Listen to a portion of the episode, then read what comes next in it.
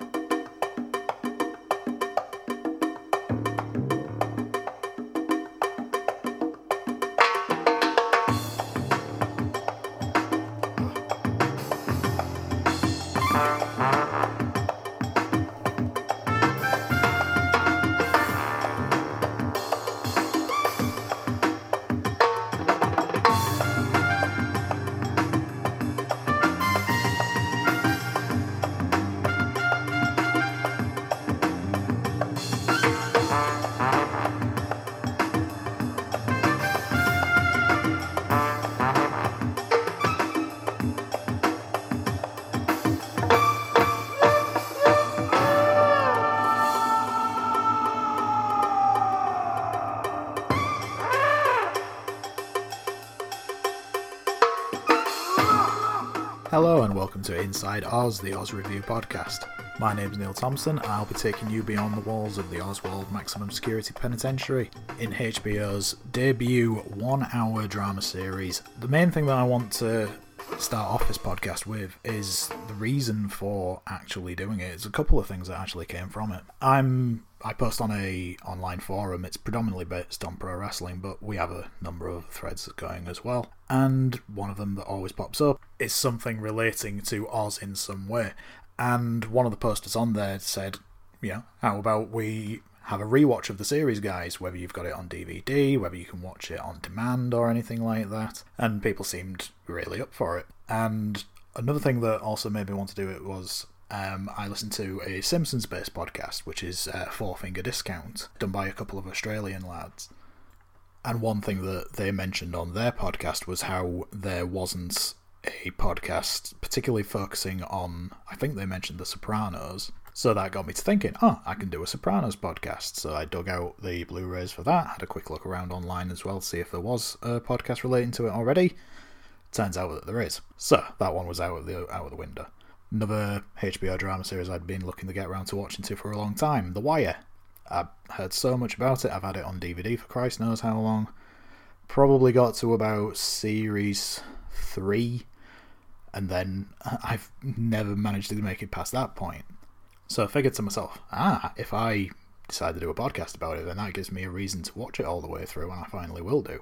Turns out again, there's already a podcast relating to The Wire. It's called The Wire Stripped, which is also very good. So that then got me onto thinking, well, there's God knows how many Game of Thrones podcasts already.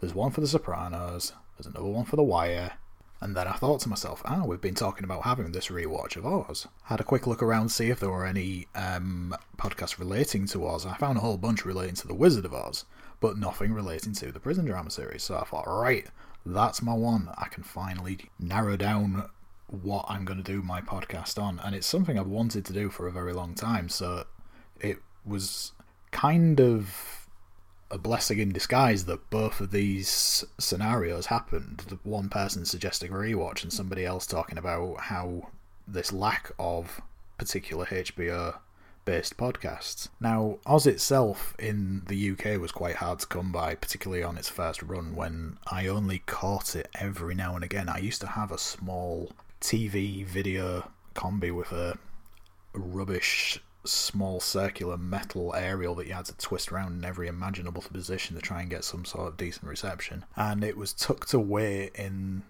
the early either the very late evening or the very early morning schedules on Channel 4 and I stumbled about it quite by accident, really, just flicking through the channels late one night when you only had BBC One, BBC Two, ITV, and Channel 4. That's as much choice as you had. I don't even remember whereabouts in the series it was when I first came across it, but it would have been around 1999, maybe 2000. So you're probably looking either Series 3, maybe Series 4. But I can just remember coming across it one night and something about it hooked me, and it wasn't until years later, maybe 2005, 2006, maybe, uh, when I decided to get all the DVDs imported from the US on Region 1 DVD. Rather annoyingly, as soon as I finished collecting them all, they decided to release them in the UK as well, so I could have saved myself a lot of money doing it that way. But once I decided to start the show from the beginning, it very quickly became one of my absolute favourites. And like I say, it is something I've wanted to cover for a long time. But before we get into the first episode, just a, a few small tidbits on the actual creation of the show itself. Now, one name that you're going to hear me constantly coming back to is that of Tom Fontana. He predominantly st- had a theatre background before breaking into TV. His main break on TV came when he got a job on the medical drama St. Elsewhere. Uh, in the 1997 interview, he said about how he made $5,000 a year as a playwright, yet for his first script for Saint Elsewhere, he made $17,000. So he thought to himself that he'd be able to live off of the money that he made for this one script for three years. While he was on St. Elsewhere, he wrote a total of 61 story episodes, 27 of which were full episodes. From there, in 1993, he started working on a show called Homicide Life on the Street, where he also again wrote 57 story episodes, 10 of which were full ones. He was also the executive producer on that, where he executive produced all 122 episodes of that. In a 1997 interview as well, he stated about the writing process of Oz. Writing a drama series is always about finding an environment that has a very intense life or death situation and then putting in ordinary people and seeing how they deal with an extraordinary situation. He described it as the logical descent into madness following on from doing a medical drama when he was on St. Elsewhere and a cop show, uh, when he was on Homicide Life on the Street he researched for a couple of years before starting the actual writing process. He also shopped the show around to a number of networks in the US, but a lot of them wouldn't touch it because of the subject matter. All they wanted were shows about lawyers, shows about doctors, and shows about lifeguards.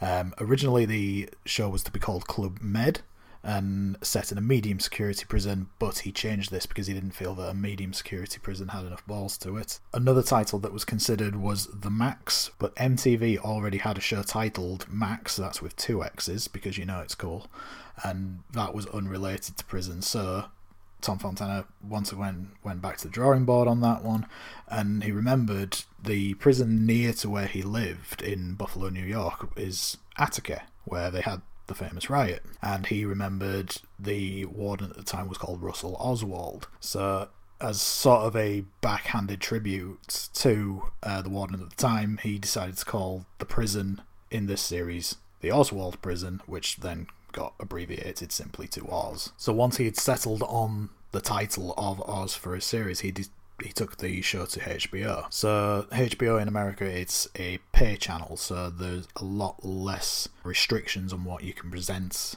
as opposed to a commercial network in America where obviously it has to pass the FCC and number of censors.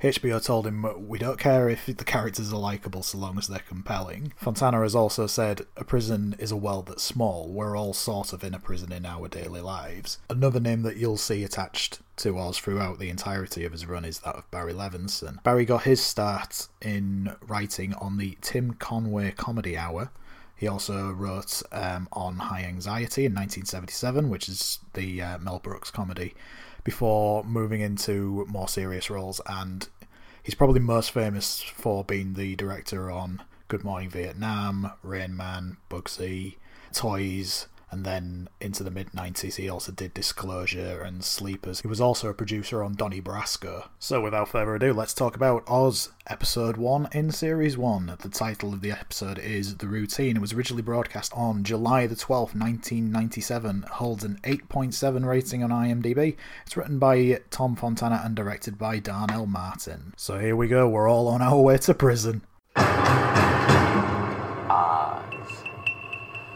That's the name on the street for the Oswald Maximum Security Penitentiary. Oz is retro. Oz is retribution. You want to punish a man? Separate him from his family. Separate him from himself. Cage him up with his own kind.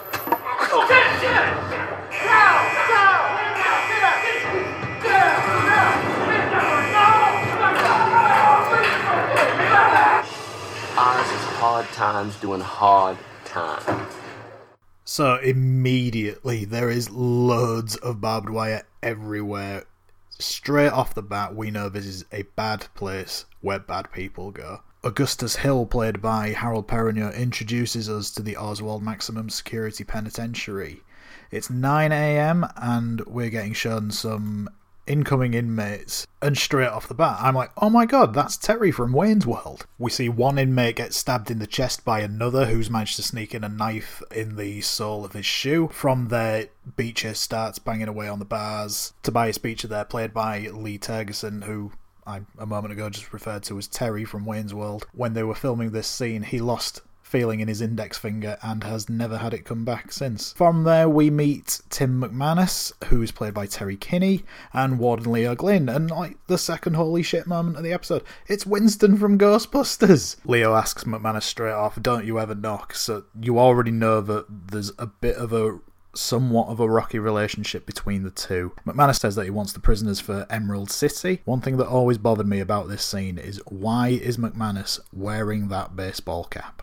It turns out this is a reshoot done a couple of months later, and Terry Kinney had gotten a haircut in the meantime, so he came up with the idea of wearing a cap so that it was able to match up with everything else that you see later in the episode. We then see McManus and Leo taking a walk through the prison. This is, again, this is another reshoot just kind of to give you an idea of the actual layout of the building more than anything else, rather than just setting it all in one room. McManus says that he wants Donald Groves to come to Emerald City as well.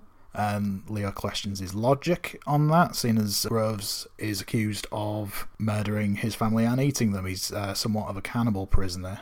McManus comes across as somewhat of a, an idealist in this scene, and he seems to be of the thinking that everybody can be healed. That might be possible, and it's certain you can certainly see that his intentions are good. But is he the man to put them into practice. He comes across it's kind of like Jeremy Corbyn 20 years before Jeremy Corbyn. Leo says that he can have Groves if he takes uh, Markstrom. McManus at this point says that he has complete control over cell block 5, which is where we find out uh, which is where Emerald City is. He says that Markstrom is just a petty drug dealer and he's already got enough of those. And from there, you find out that Markstrom is actually Leo's uh, a relative of his. From there, we get the routine speech from Officer Diane Whittlesey. In Emerald City, we got rules. Got a lot more rules than anywhere else in Oz. Your cell is your home. Keep it clean, spotless. You are to exercise regularly, attend classes, go to drug and alcohol counseling. You are to work in one of the prison factories. You are to follow the routine. We tell you when to sleep, when to eat, when to piss. There is no yelling, no fighting, no fucking. Follow the rules. Learn self discipline. Because if you'd had any self discipline, any control over yourself at all, you wouldn't be sitting here now. Questions? Yeah. Can I go to the bathroom? Suck it in, tough guy. So that was Edie Falco as Officer Diane Whittlesey. She had actually worked with Tom Fontana previously on a TV movie called Firehouse. And in this scene as well, one of the new prisoners, Tobias Beecher, they were actually husband and wife together on Homicide Life on the Street. So the new inmates are introduced to their sponsors. Groves there with the shaggy, long brown hair is introduced to Bob Rebadow. Immediately put on the back seat as he licks his hand and Rebadow trying to make it look like it's perfectly normal, just try to shake it off as best as a man licking hand can be. We see Markstrom as well is introduced to Jefferson Keane. The fact that they throw up gang signals to each other, it begs the question do they know each other already? Have they both been in jail? Has one of them been in jail before? We don't totally know the background of their relationship. And then Beecher gets paired up with Dino Ortolani as his sponsor. Dino, the very stereotypical Italian American, if you will. He wants nothing to do with Beecher. It's just he's been forced into this. He wants nothing to do with this sponsorship program. So it's at this point where we get our first prisoner introduction, which becomes a staple for the series, in which we get a number followed by a name. It's a complete dehumanization of the characters. Like, for example, here it's prisoner number 97B412, Tobias Beecher. His actual name is it's a complete afterthought to his prison number. This is followed up by the crime that they are in for, followed usually by a flashback. And here we find out that Tobias was convicted on July the 5th, 1997. Crime that he's in for driving whilst intoxicated and vehicular manslaughter. And the sentence is usually tacked onto the end we find out that poor Beecher has got 15 years, but he is up for parole in four. As part of his flashback, we see him swerving all over the road and he ends up hitting a young girl. The new inmates grab their new bedding, some clothes, and then we are off and we see Emerald City for the first time. And as explained by Augustus Hill again, normally the guards lock prisoners away, but here they are with them 24 hours a day. We see that the space has two levels with cells on both of them and have glass doors rather than the iron bars. There is nowhere to hide for these people in this new, almost futuristic kind of prison. Um, if anybody's ever seen the film Fortress with Christopher Lambert, you'll kind of get an idea of where this is coming from. The long pullback shot that we get at the start of it, it gives a real sense of enormity to the place. So we move on to 11am and Dino is hanging by the phone booth. Dino is still being short with Beach, but he does offer him some advice, and that is to get a weapon. It's day one, it's not even lunchtime, and Beecher has already been told to arm himself. You just gotta think, what the hell has this poor sod got himself into? We see Dino being aggressive with another inmate who's using the phone. He's creeping Dino out by touching himself on the nipple. Markstrom asks Beecher for his phone code and forces him out of the line. It's an early power play from Markstrom. Going back to what we were saying before when he was throwing up the gang signals to Keane, this guy has definitely been in prison before. Next up, we're on to the cafeteria, and we are introduced to Poet, and he's telling a poem about having his cigarettes stolen. I could have sworn I seen the motherfucker in my cell going through my personal effects. He fingers fingering my cigarettes. Came out like nothing was happening, whistling he tuned. So I mushed his ass like move motherfucker make room. Hey, ain't that my cigarette hanging off the tip of your lip? I ain't even give him a chance for he confession. Just leveled his ass with all that aggression. Lefts, rights to the Dolex. Ha ha ha. Foots to the chest. Uppercuts to the grill. I'm like, kill. He's like, chill. Take that for, for me even being in this place. Take that for that fucking CO baton across my face. Feel that for that lawyer who ain't give two fucks about me. And feel this, feel this for me being enslaved by poverty, motherfucker. Give me them damn cigarettes. Oh, these is Marlboros. I don't, I don't, I don't smoke these. We get a quick introduction of the Italian group as Beecher asks Dino if he can sit with him. Why he asked him that, I've no idea. It's not like anything would have changed in the last couple of hours. He then goes over and asks Rebadow, who he recognises from the sponsorship meeting when he first got there, if anybody's sitting with him. Rebadow politely says, You.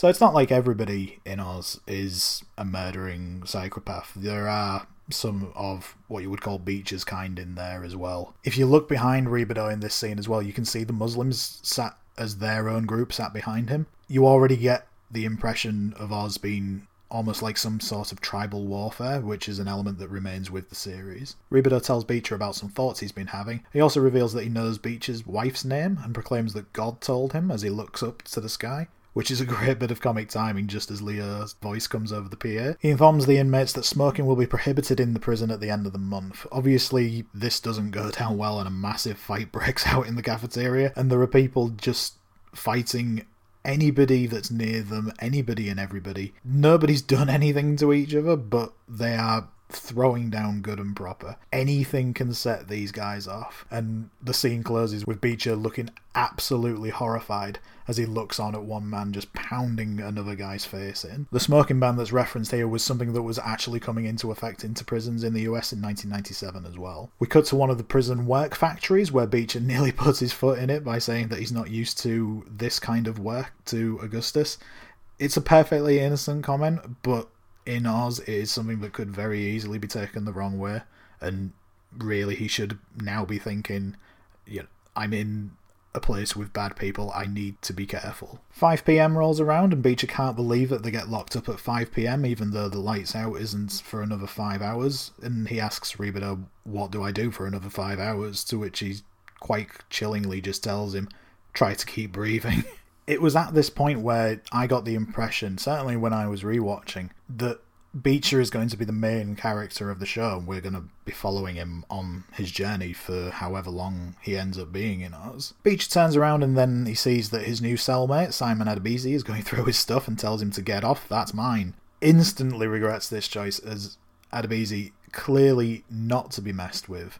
It's probably safe to say that Beecher hasn't interacted with African Americans in his outside life. We got a quick shot of another inmate looking over at this situation as it's going on. The character of Simon Adebisi was originally written just as a generic African American street tough, but the part was rewritten once Adewale Akinoe Agbaj, and I apologise if I've butchered the pronunciation of that name there. The part was rewritten to reflect his Nigerian heritage when he came into audition. Just a quick point here as well, just to make sure that I don't have trouble with the pronunciation of his name there anymore. I'm going to simply refer to him as Adewale for the rest of the podcast. As it gets to 10 pm and the lights go out, we see Diane and she just says, There's something in the air. And it ain't love. We see Adebisi getting off the toilet, and when I was rewatching this, it's the first time I've ever noticed he doesn't wipe his hands. He goes over to Beecher, who's bless him, trying to stay as far away from this man as he possibly can. He grabs him by the groin and says, I won't be fucking you, Prag. At least not tonight. He's sort of already sexually assaulted him by grabbing Beecher's groin, but in all fairness, he did just say that he wouldn't be fucking him. He didn't say anything about assaulting him. A little bit of prison slang there as well. A prag, basically a prison bitch. And we fade to black. Day two, and everybody's up at 7am. Beecher is in the cafeteria where we meet Vern Schillinger for the first time, played by J.K. Simmons. J.K. Simmons, he goes on to have an incredible career post Oz, but I'll talk about that in a future episode. He seems a nice enough guy, and he asks Beecher if he can sit with him, mirroring how Beecher was acting the day before. However, Beecher now completely indifferent and refuses a handshake. Either he's been completely broken already, or he's he's actually got his guard up a little bit, which is probably very wise. Schillinger says that Adebisi tried the same with him when he first got to Oz, and that he asked McManus if he could switch to another pod. Beecher's eyes practically pop out of his head as he sees a way out of this situation that he's found himself in. Schillinger, he he puts over Adebisi very well by telling Beecher not to say the reason for the switch is to do with Adebisi, basically saying that he will kill you if you if he finds out. He then says to Beecher to make sure that he gets some armor, and he shows Beecher that he's wearing the phone book underneath his shirt. I hope he's got one in in his back as well, rather than just over his stomach. So we're only on day two. Beecher's been told to get a weapon, to get armor, the next two people are probably going to tell him to get a shield and a horse at this rate. We cut to Beecher grabbing his stuff for, as he moves cells, but Adebisi gets in close to him one more time. As Schillinger comes over, tells him to back off, and we get a very very short but very intense little standoff. Adebisi asking who are you telling to back off. Schillinger just simply saying you boy. The casual racism there should have really been a bit of a red flag to Beecher that something wasn't quite right. But before the whole thing can escalate, Diane steps in and it just reaffirms that everybody is being watched at all times. Beecher leaves with Schillinger, but not before Adebisi sends him one last air kiss. Adebisi breathes against the glass as well. He really establishes a very dominant persona very early on with his limited screen time that he's had. Beecher starts to unpack his stuff, to which Schilling asks him if he's Jewish or not.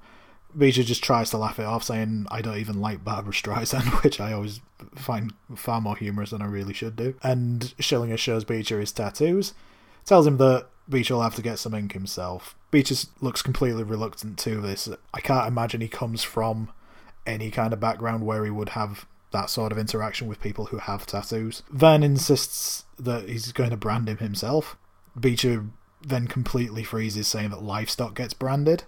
The tone in which he says it, it's a very, oh shit, I realise what's actually happening now. Schillinger loves the idea of calling Beecher his livestock and tells him that his ass belongs to him before caressing his face. The setup in the scene here, you've got Schillinger sat on the top bunk as Beecher sat below. He reaches down and caresses his face. Doesn't even look him in the eye when he does it. It just reaffirms his dominance. We cut to night time and we see Beecher getting branded with a swastika on his ass as Schillinger uses some sort of homemade in prison tattoo kit. Morning time on day three, Beecher can't even bring himself to get out of bed now. He's already completely broken by his situation. We get our first shakedown, which is a random inspection for contraband and drugs. We see Leo and McManus walking through Emerald City saying that they need to do something about the drug problem in Oz. Even with a new high tech cell block drugs are still a problem in the prison. Leo suggests that the best way to counteract this would be to have a week long lockdown, sort of a why punish one person when you can punish everybody? Next up, we have a meeting in the library between the staff and Officer Mike Healy is giving out to McManus's idea of having quiet time for the inmates. McManus walks in, says to him basically, if you listen to what he actually meant by the proposal, is that he wants to take some of the glamour away from, as he calls it,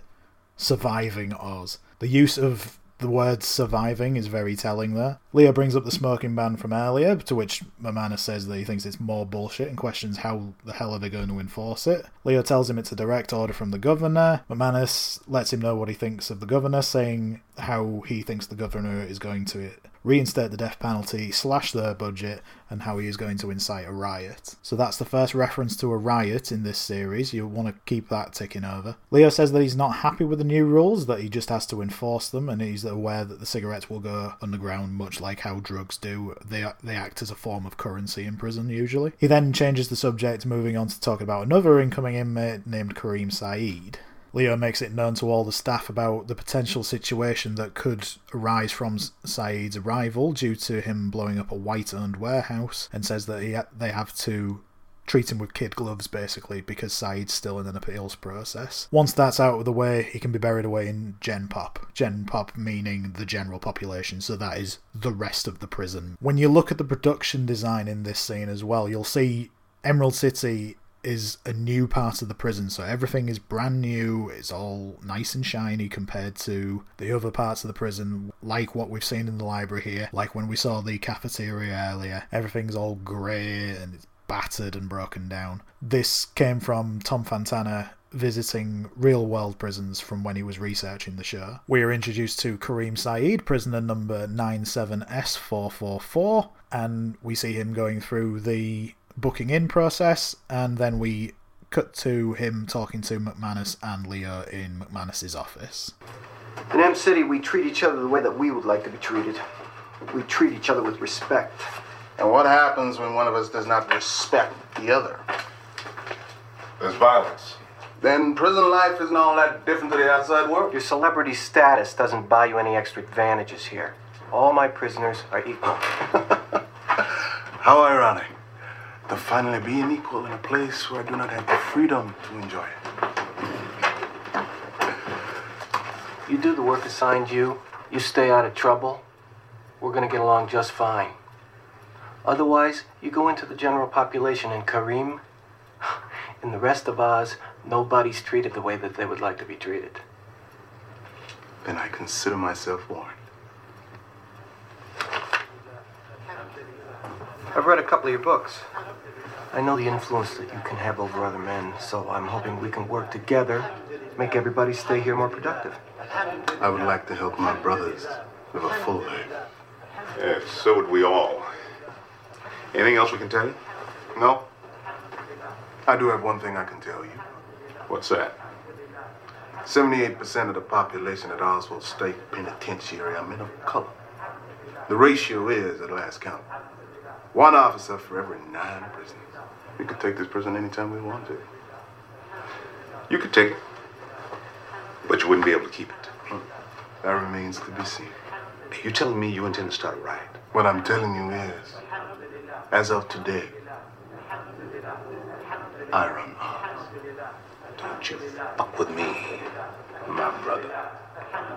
Officers! Assalamu alaikum, brother. Kareem is taken to Emerald City, and all eyes are on him, particularly from the group of the Nazis, the Italian group that we saw earlier on. Augustus narrates over Kareem entering Emerald City, saying that there is a constant undercurrent of fear and hate in Oz. Oz was one of the first shows to have a regular Muslim character in Kareem Saeed, played here by Eamonn Walker, who's a British actor. He was actually recommended by Lynda La Plante, who quite famous for Prime Suspect in Great Britain in the early 90s. His most prominent role up to this point, certainly on British television, was when he played PC Haynes in The Bill. Probably played him for about 50 episodes, maybe a few more. He also had a number of bit parts in British sitcoms such as Birds of a Feather, The Upper Hand, and One Foot in the Grave. We move on to 6am, and Dino is woken from his sleep. We get the flashback to his crime, similar to how we did with Beecher earlier on, and we see that he is in Oz for shooting two men coming out of a bar. Next up, we meet Sister Peter Marie, played by Rita Moreno. She laughed when she was told that she'd be playing the part of a nun. She said, you know, I've played hookers, I've played drug addicts. It's complete opposite of what she'd ever done before. And she's also said that she was thrilled not to have to wear a habit like a typical nun. So Sister P says to McManus that they've got to talk. About what? Well, sex. Sister, you're insatiable. it's a great little back and forth between the two. Sister Pete asks if Dino has done anything to earn his conjugal visit, saying that it's his fourth since January. We get more great back and forth with McManus saying that four times in a year, that's more than he had when he was married, to which Sister Pete just says maybe that's why you're divorced. McManus says that he can have six hours for his conjugal visit, to which Sister Pete says, I hope he's not a premature ejaculator. A great little scene between the two. It's probably the most human that anybody's been in the show so far. We're back in the cafeteria and we meet Nino Schibetta for the first time, and we see that he has his meals brought to him in exchange for cigarettes. So he's clearly a man with a certain amount of power. The Italians gossip about Groves eating his mother. Nino asks, What's wrong with this country? In the old days, murder was murder. If you killed somebody, it was business. And you sure as Christ didn't eat them. and he mentions about how things never change. Back in Emerald City, we see Kareem holding court with the other Muslims. Diane has a whisper to one of her colleagues as both of them watch on, just once again, just showing that everybody is constantly being watched in Emerald City. Schillinger approaches Saeed, but he doesn't say anything. Instead, goes and sits down with Dino, who you see in the background for the scene. Schillinger says that Saeed is a threat and tells Dino to tell Nino that they need to stick together, they being the Nazis and the Italians. It's the first real evidence of an alliance between the different groups rather than them all just looking out for themselves. It also differs from earlier on when Nino had his food brought to him. That was just in exchange for some cigarettes. In the DVD commentary, Tom Fontana says that when he was writing Kareem Said, that he read parts of the Quran and picked out parts that were the same as in the Bible, wanting what Saeed was saying to be common between all religions rather than differing from each other. We see the homeboys, which is Jefferson Keane, who we saw earlier on, along with Adebisi. They approach the Muslims. As Saeed is on his knees praying, Adebisi asks him if he'd like to suck his dick. Adebisi plays a lot of sexual games, but his sexuality isn't really known at this point, but he just uses it as a somewhat of a power game. Jefferson Keane says to Saeed to stop talking to his boys about not dealing drugs. Saeed makes it known how Muslims are for peace and are non-violent. It's at this point where Saeed makes one of his Muslim brothers punch him in the face repeatedly as Jefferson Keane looks on. Keane calls him crazy and leaves. It's a great showing of leadership from Saeed, showing that he has complete control over his group. Jefferson Keane, played here by Leon, probably most famous, at, certainly at this time for starring in Cool Runnings, said that he liked the project but he would only commit to four episodes, so we'll see how that works out for him as we go through. We move on to 3pm as the Italians are sat playing cards, and Joey D'Angelo, played by comedian Goodfella Mike G, says to Dino that Ryan O'Reilly is coming to Oz today. Dino gets very upset about this, to which Nino tells him to watch himself Dino is he's seeing red. He, he can't believe that Ryan O'Reilly is coming to him. We don't know who Ryan is yet at this point, but I'm sure we're going to find out. Nino tells him, You ain't going to do a fucking thing unless I tell you so. Once again, just reaffirming his leadership. We cut to the gym and we see Dino hitting the boxing speed bag, and we once again see his crime flashback. One of the men that he shot earlier on is coming into the prison presumably that's going to be Ryan O'Reilly. We reach the 5 pm count and we see the Beach is still in bed. He hasn't even managed to get out of bed. Completely broken. We get another shot of Dino awaking from his sleep again. Yep. Is this a recurring insomnia that he has? Is it something that's just starting? It's not not really made clear. We then cut to the Italians in the cafe and we see that the black man from the phone booth earlier on looking at Dino. The inmate we saw from a couple of moments ago enters the cafeteria and Dino stands up before Nino pulls him back down. There's clearly a history between the two of them. It's at this point where we do get the official confirmation that this is Ryan O'Reilly. He goes over to Jefferson Keane, says that he hears that he can take care of a little business for him. Business, I, I don't know what he could possibly mean by that. says that he wants to have Dino airhold and that he's willing to pay. Keane shoves Ryan's food at him, telling him they don't kill wise guys. So it's Jefferson obviously knows where his bread's buttered. He doesn't want to piss off Nino Schibetta. Maybe the alliance between the homeboys and the Italians is stronger than we realise. We cut to a dark corridor where we see Officer Healy having a smoke, and then Ryan O'Reilly approaches, says that his brother says hello, so there's obviously some sort of pre existing relationship between those two. Both having Irish surnames, stereotype would suggest that all Irish people know each other. Ryan is now trying to get Officer Healy to take out Dino Ortolani. Healy says that he's on self destruct and not to worry about it. We see Dino going for a shower and he's followed by the man from the phone booth and from the cafeteria earlier on. The homeboys are all watching TV. It looks like some sort of basketball game that they're playing. The camera moves around. We see Rebadow's playing a card game. And we see that Beach is still in his pod. The Muslims are all praying, and we see Schillinger mocking them as well. It's at this point we cut to Dino punching the black man in the face in the showers. We don't see what started this fight, but we can only assume what has started it. Presumably, the black man who was touching his own nipple earlier on has made some sort of unwanted advance onto Dino. Three officers run in, and Dino ends up breaking one of their noses, while it takes another two to bring him under control. The prison's placed on lockdown, and the man's wheeled away on a stretcher. We find out that this man is actually Jefferson Keane's brother, so there's a bit of conflict already between the homeboys and the Italians. The room that was used for this shower fight it's never seen again in the rest of the series. This is because it was filmed in Baltimore as part of the pilot presentation for HBO. We see Dino getting his hand stitched up as we're introduced to Dr. Gloria Nathan, played by Lauren Velez, and then I realise, oh, that's what's her face from Dexter, which is kind of ironic because I remember her, but I don't remember her character's name. She tells Dino that if Billy doesn't pull through, that he's up for murder. Dino's completely unfazed by this. He says that he's already in for life for the attempted murder of two people, so what's one more murder going to matter? There's a little bit of flirting between the two, and we find out that Gloria is married at this point. Lauren Velez and Jon Seda, who plays Dino Ortolani, they actually worked together on a film prior to ours called I Like It Like That. We cut to Tim McManus's office as he's catching a cockroach. it always makes me laugh as Terry Kinney, when he's catching this cockroach, he nearly crushes the legs of it with the glass. McManus tells Healy to take the cuffs off of Dino when he brings him in, to which Healy doesn't seem too sure considering what Dino's just done. But McManus insists it's a great showing of not being afraid of the prisoners. McManus places Dino to work in the AIDS ward as a punishment for the fight. Dino then throws the cockroach at McManus. There's another version of this scene in which Jon Seda cut his hand. Um, it was actually the first take of the first day of the first shoot for the series and because he cut his hand, they had to incorporate Dino's bandaged hand into the rest of the episode, which is why we got that scene earlier on with Dr. Nathan. We cut to one of the prison pods in which Ortolani is saying to Schibetta that he needs to do something about his work placement, but Schibetta says that he doesn't have to do anything and gets angry when Dino raises his voice to him, says that he needs to think with his head. All of this is said as Schibetta is sat on the top bunk. He's kind of sitting in a similar position to Buddha, much like Schillinger earlier on and McManus's office being located in a high position in Emerald City, it's establishing a position of dominance and almost reinforcing a god complex that people seem to have. We cut to the AIDS ward in which Dino shows some appalling bed manner as he force feeds Emilio Sanchez. Gloria then starts to reaffirm this to Tim McManus about Dino when she's talking to him in the in the staff room. Manus says that he's trying to break the pattern of sending Dino to the hole. Now, the hole, which we'll see a number of times throughout the course of the series, an inmate is completely naked in this place and left in a cell for a preset amount of time, depending what it is that they've done.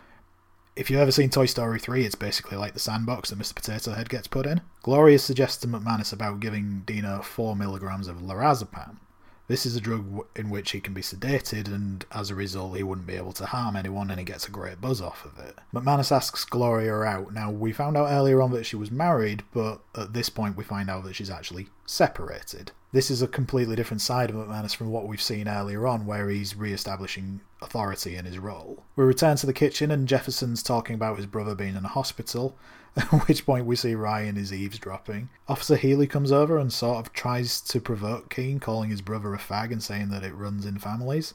Very funny line here when Healy asks Jefferson if he's a fag too. Jefferson just says, Why don't you suck my dick and find out?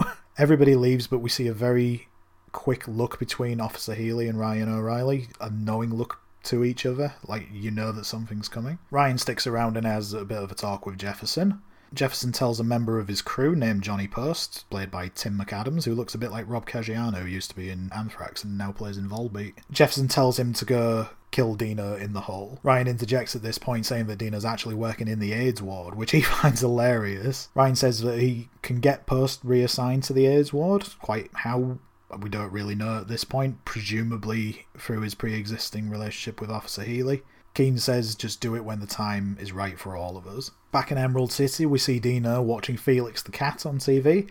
Schillinger approaches him, says thank you f- from the Aryan Brotherhood for what he did to Billy Keane. Obviously, Aryans not fans of homosexuals in any way. Dino isn't having any of it and tells Vern to do one, basically. Schillinger leaves, but not before calling Dino a greaseball. So it's a very veiled thank you for doing that, but I still absolutely hate you. We see Dino once again being woken from his sleep.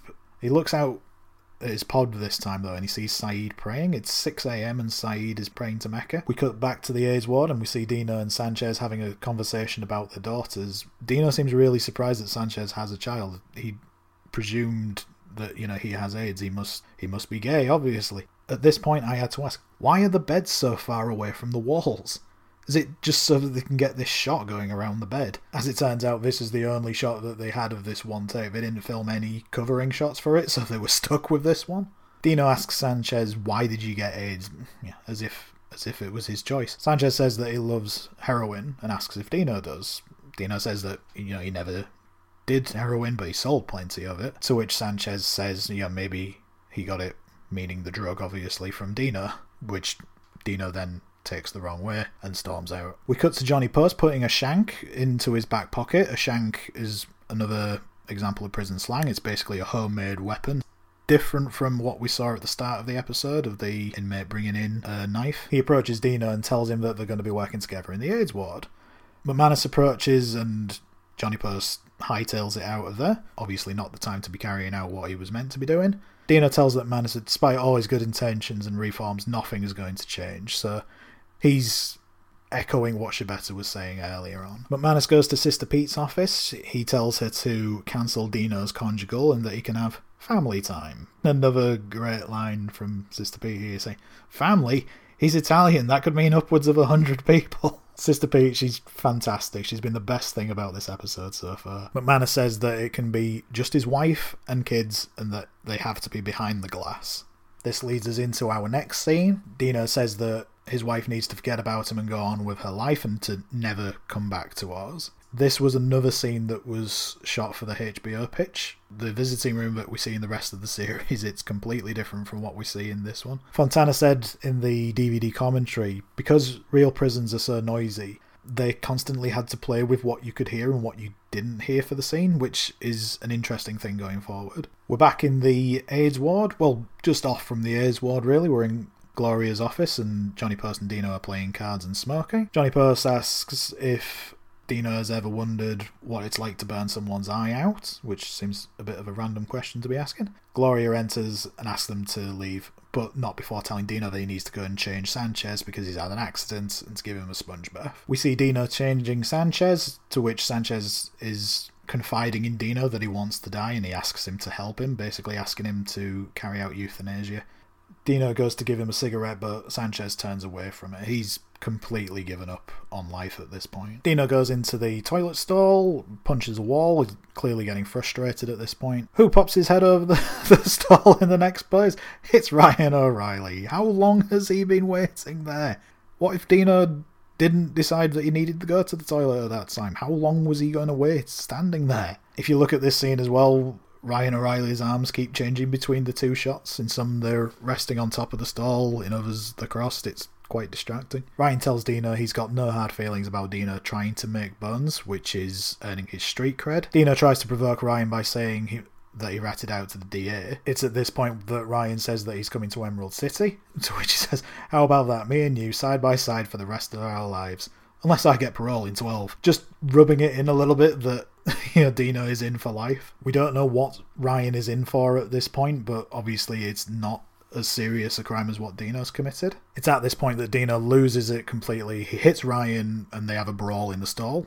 Lots of blood is all over the wall, and Dino shoves Ryan's head down the toilet before leaving. Out in the corridor, Dino drops to his knees, knowing that he's gone messed up again and there are going to be consequences to it this time. He's messed up again. Saeed approaches Dino in the corridor, to which they reference back to Saeed being able to take a punch from the earlier scene. Saeed says to Dino that he has some of the answers. Is he trying to convert Dino at this point, or is he just trying to be somebody that he can talk to? We go back to the AIDS ward as we see Dino suffocating Sanchez with his pillow. It's sort of an act of mercy on Dino's side. It's him stepping up. He knows that he's not going to be going back to the AIDS ward after he's had this fight with Ryan. So after what Gloria said to him earlier about the least you can do is let Sanchez die in his own shit, let him die with some dignity. It's it's Dino stepping up to the mark and giving Sanchez what he wants. We see Gloria telling McManus that Dino has killed somebody and that he has to stop him. At this point, Dino is thrown to the ground by a, a couple more officers. McManus tries to break it up, but he's pushed aside by the officers and they just carry on clubbing away at Dino. We cut to another room and we see that Dino's strapped down to a bed and he's tensing his body. He's trying to get away, but he just can't. McManus and Gloria enter the room, they restrain him, and this is where Gloria administers the lorazepam. Very fast acting drug. this it must be about 10 seconds between the needle going in, them leaving the room, locking the door, and Dino being out completely. Augustus delivers one final monologue about life as being free in a different way, in their acceptance that they're going to die in prison. It's at this point where Johnny Post is let into the room by another officer. We don't know who he is, and to the best of my recollection, we don't see him again. He slips the officer some money, so there's a bribe going down as well, and then he covers Dino in lighter fluid. Dino is still under the influence of the lorazepam here, so he, he isn't even reacting to anything getting poured on him. Johnny Post then tosses a match on him, and we fade to black. I thought that was going to be the end of the episode, but then there's one final scene tacked on at the end as we see McManus looking at Dino's file, which includes photos of Dino's burnt body. We fade to black again, and we roll the credits. One final note from the DVD commentary here Fontana told HBO that he wanted to kill a main character in the pilot as it's never been done before, to which HBO was supportive.